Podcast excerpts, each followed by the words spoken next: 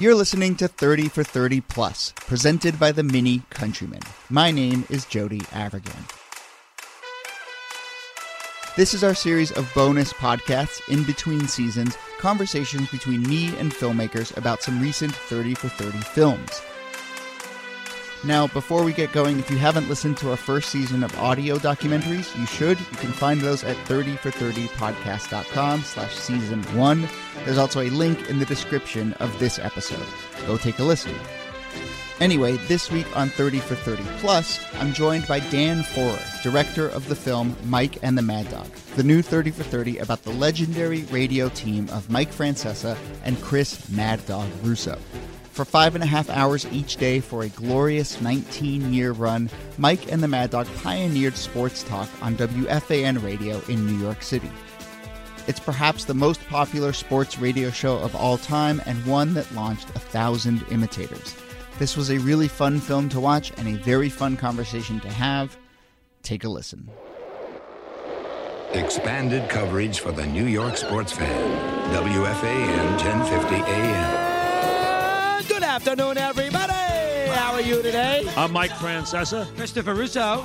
If you don't live in New York, it's very possible that you have no idea who Mike Francesa and Chris Russo are. If it's status quo, then it's status But it's quo. but the owners don't want that, Mike. So there's two sides here. One o'clock became the place to go to get that sports fix. But this isn't like a tea party, all right? It's a sports talk radio.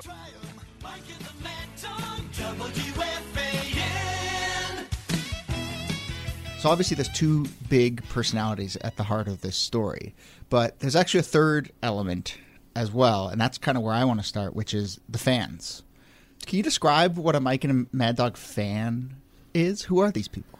Oh, the fans for Mike and the Mad Dog basically span two generations.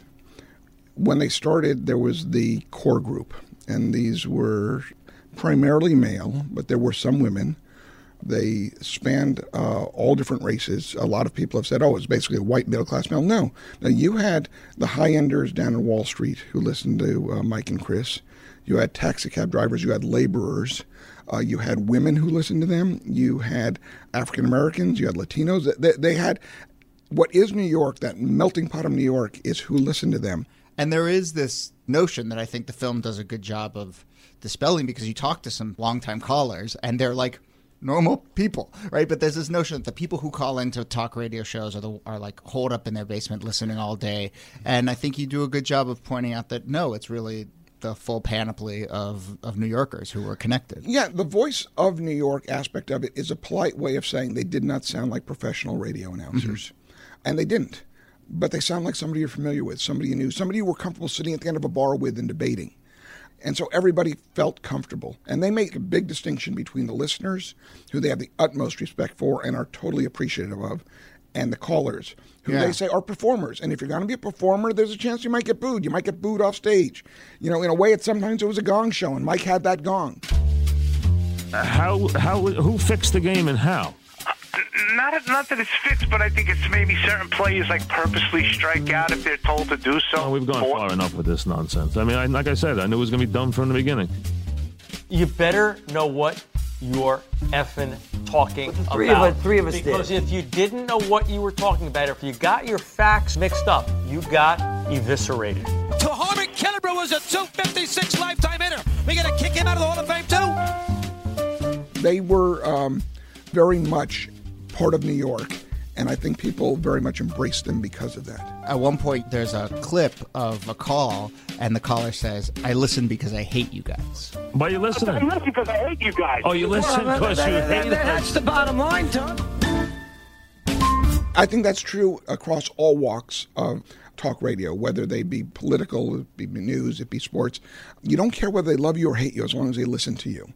Mike used to say he could close his eyes and see the viewers, you know, in their cars driving on the uh, expressway or crossing George Washington Bridge, or somebody in a taxi going to the airport listening to them, and it all felt like they were one.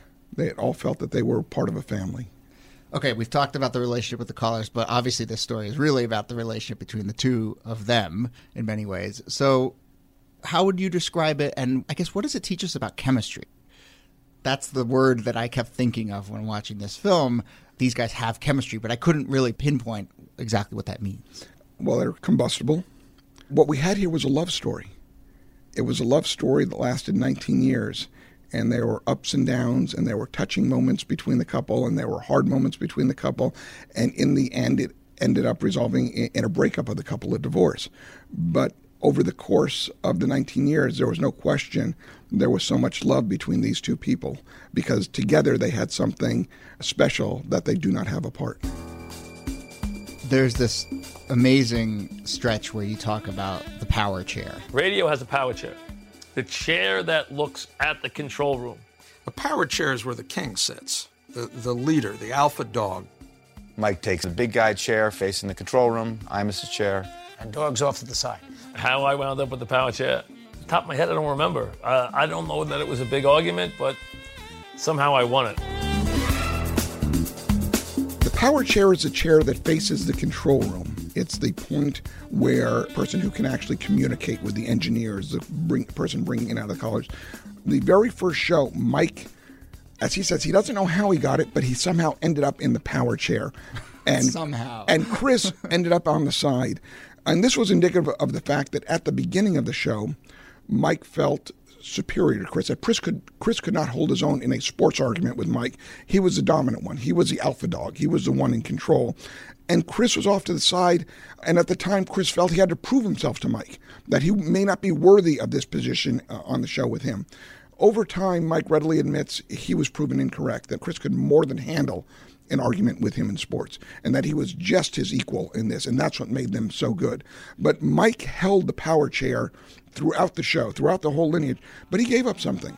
Um, he allowed Chris to start every show. Good afternoon, everybody. How are you today? To end every show. Mike and the Mad Dog, Sports Radio 66. And so there was a trade off here of mutual respect of who did what within it. You mentioned that Francesa did a good job of, you know, coming to see Russo as his equal. Oh, yes. But do you think he genuinely got, I mean, it's still Mike and the Mad Dog. You know, Mike gets his real name in the title. Mad Dog gets a nickname. Well, you know, there- there's an interesting- There's, a, there's more than- always been a sidekick element there, hasn't there? No.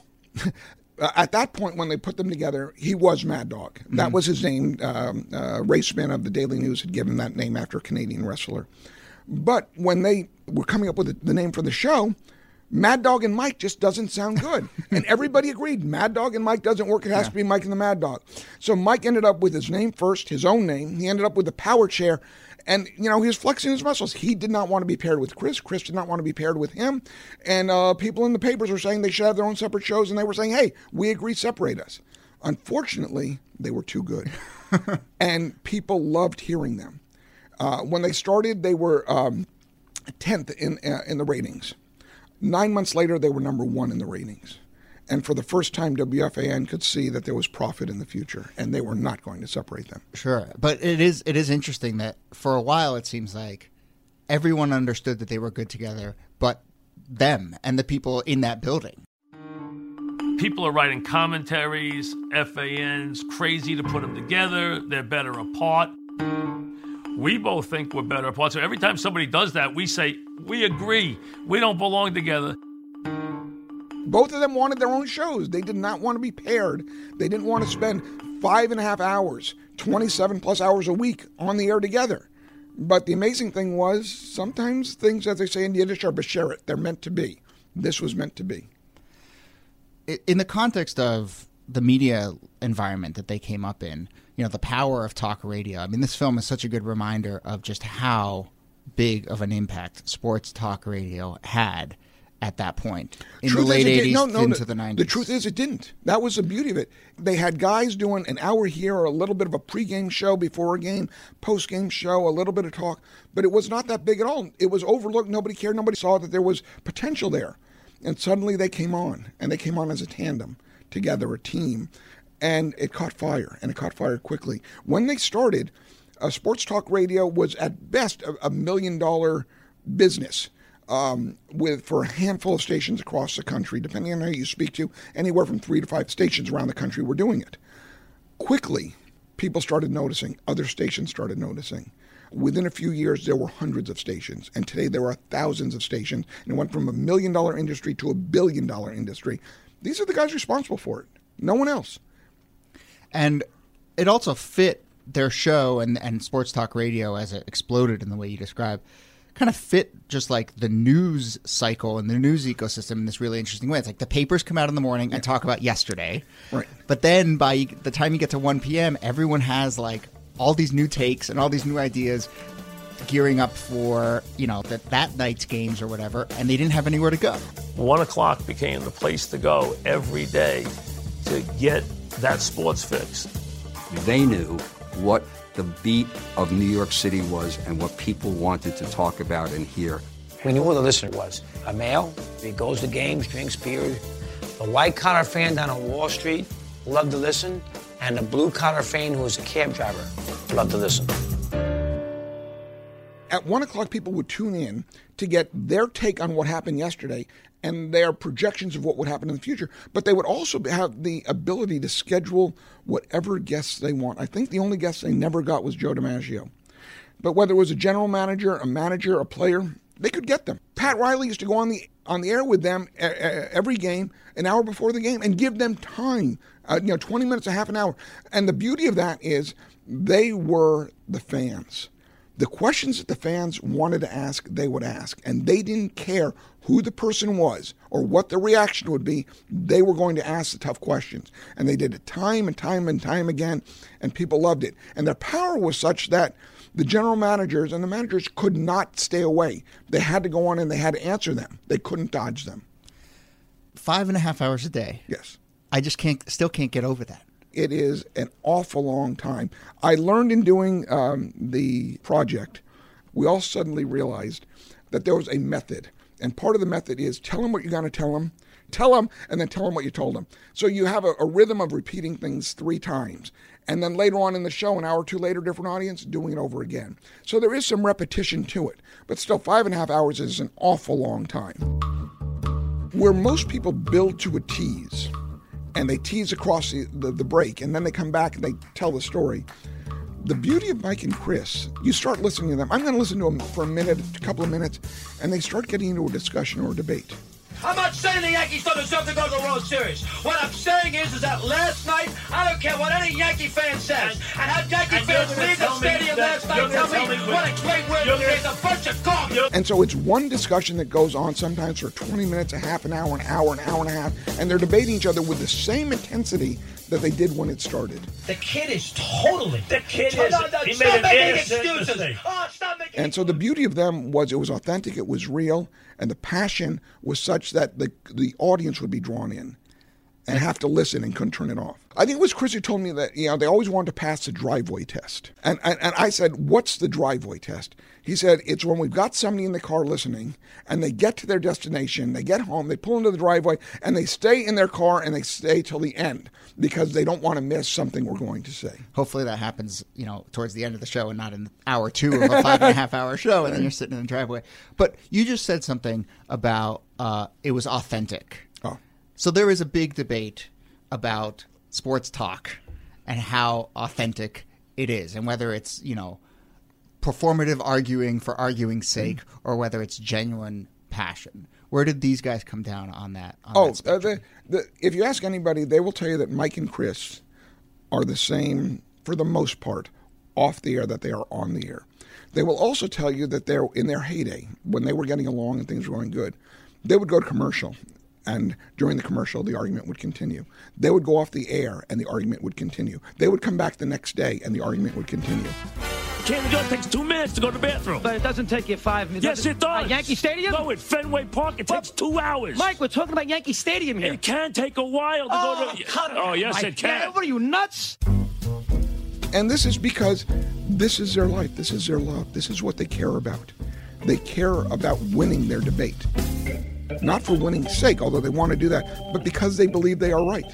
You know, there were times where Mike actually said, there were a few times when, you know, uh, he realized that, you know, he may be wrong. He would never acknowledge it on the air, but he realized that Chris was making points. And so, yeah, there were times they agreed and they would not take positions just to be opposed to each other. Again, authenticity.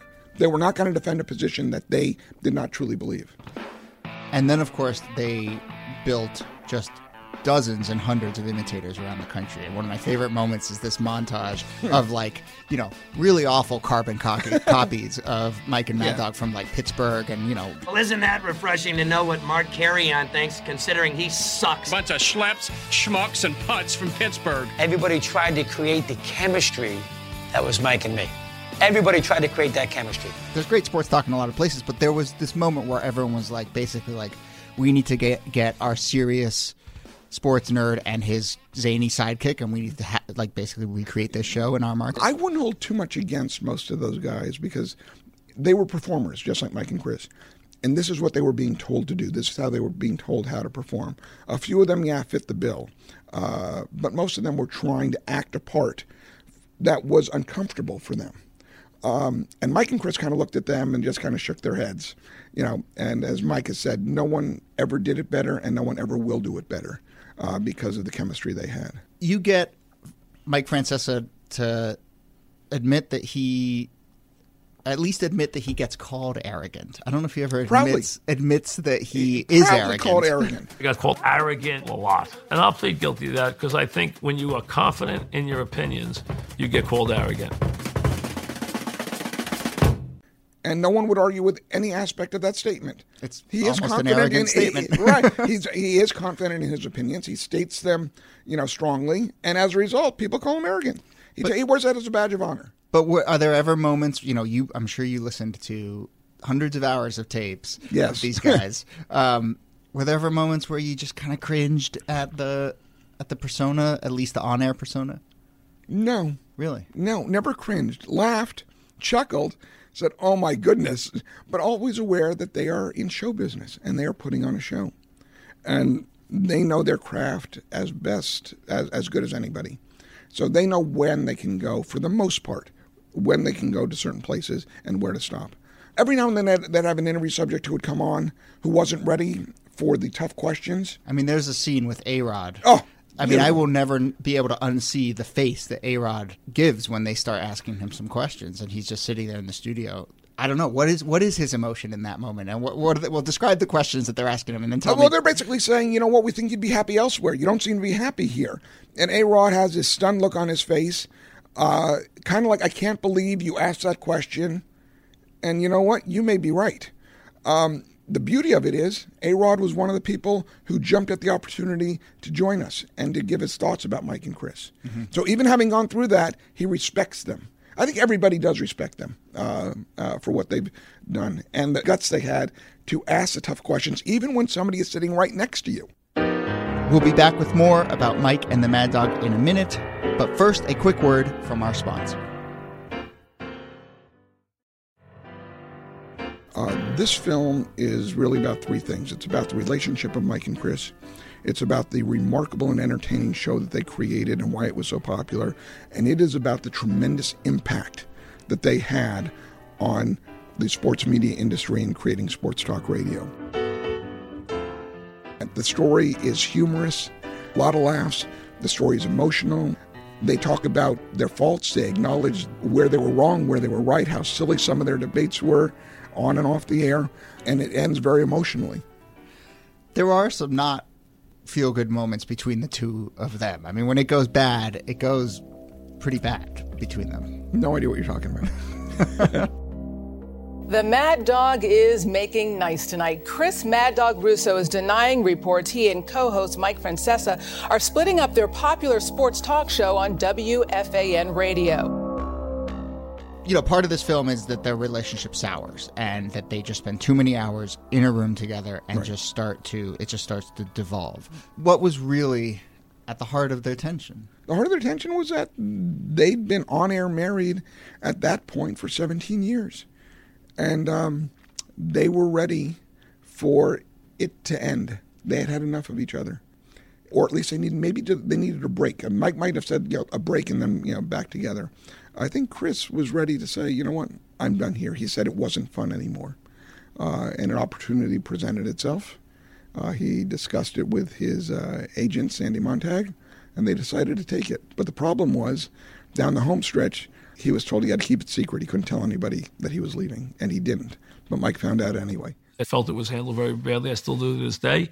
And I was sad that it didn't work out. So I signed that release on a Thursday. I faxed it back to the to, to FAN, and once I did that, I was dead to him. What I should have done is I should have told Mike, "Hey, I should have been more upfront with him, right from the get-go." I know that's a difficult way. How are you supposed to tell the guy? You, know, you, tell your wife you're thinking about getting divorced. You either think or you get. But then it leads to this moment, this remarkable show, the final show, I guess, where they were not planning to have Chris on on the final Mike and Mad Dog show. And then Chris calls it. Is that right? Well, Mark Chernoff, uh, the program director, told uh, Chris, okay, you're done. You're out of here. As Chris says, uh, I signed the papers uh, and uh, I was dead to them. Uh, they told Mike, you're not to have Chris. He's done. He's not to have him on. And Mike said, you know what, that's not right. we owe it to each other. We owe it to the fans. he needs a chance to say goodbye.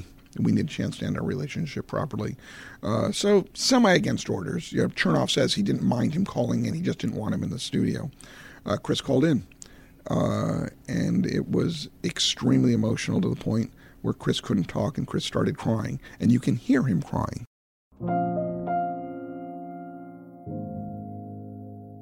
Mike knew me before I knew Roe.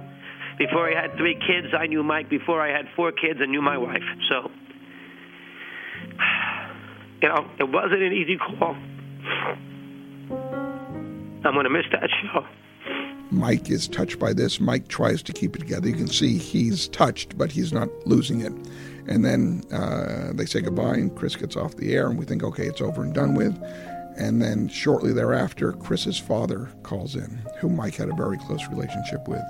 And Chris's father asked Mike, even though his son is gone and not part of the show anymore, is it okay for him to still call in? Uh, one thing I want to ask you: Will I? Can I call you at any time? oh, you're killing me, Tony. Yes, yes, anytime, Tony. Anytime. this uh, just uh, hit Mike really, really hard to the point where uh, I think he started tearing up a little bit. He takes off his glasses. You see him wipe his eyes. Oh yeah, uh, and uh, and that was the end of it. Uh, when that was gone, after that, Mike got it together and finished the last, I guess, four hours of the show by himself. But it was clear that you know this was the the, the, formality of of 19 years coming to a close, um, and it was it was really touching. You could see at that point, you could see the love that they had one for one another without question.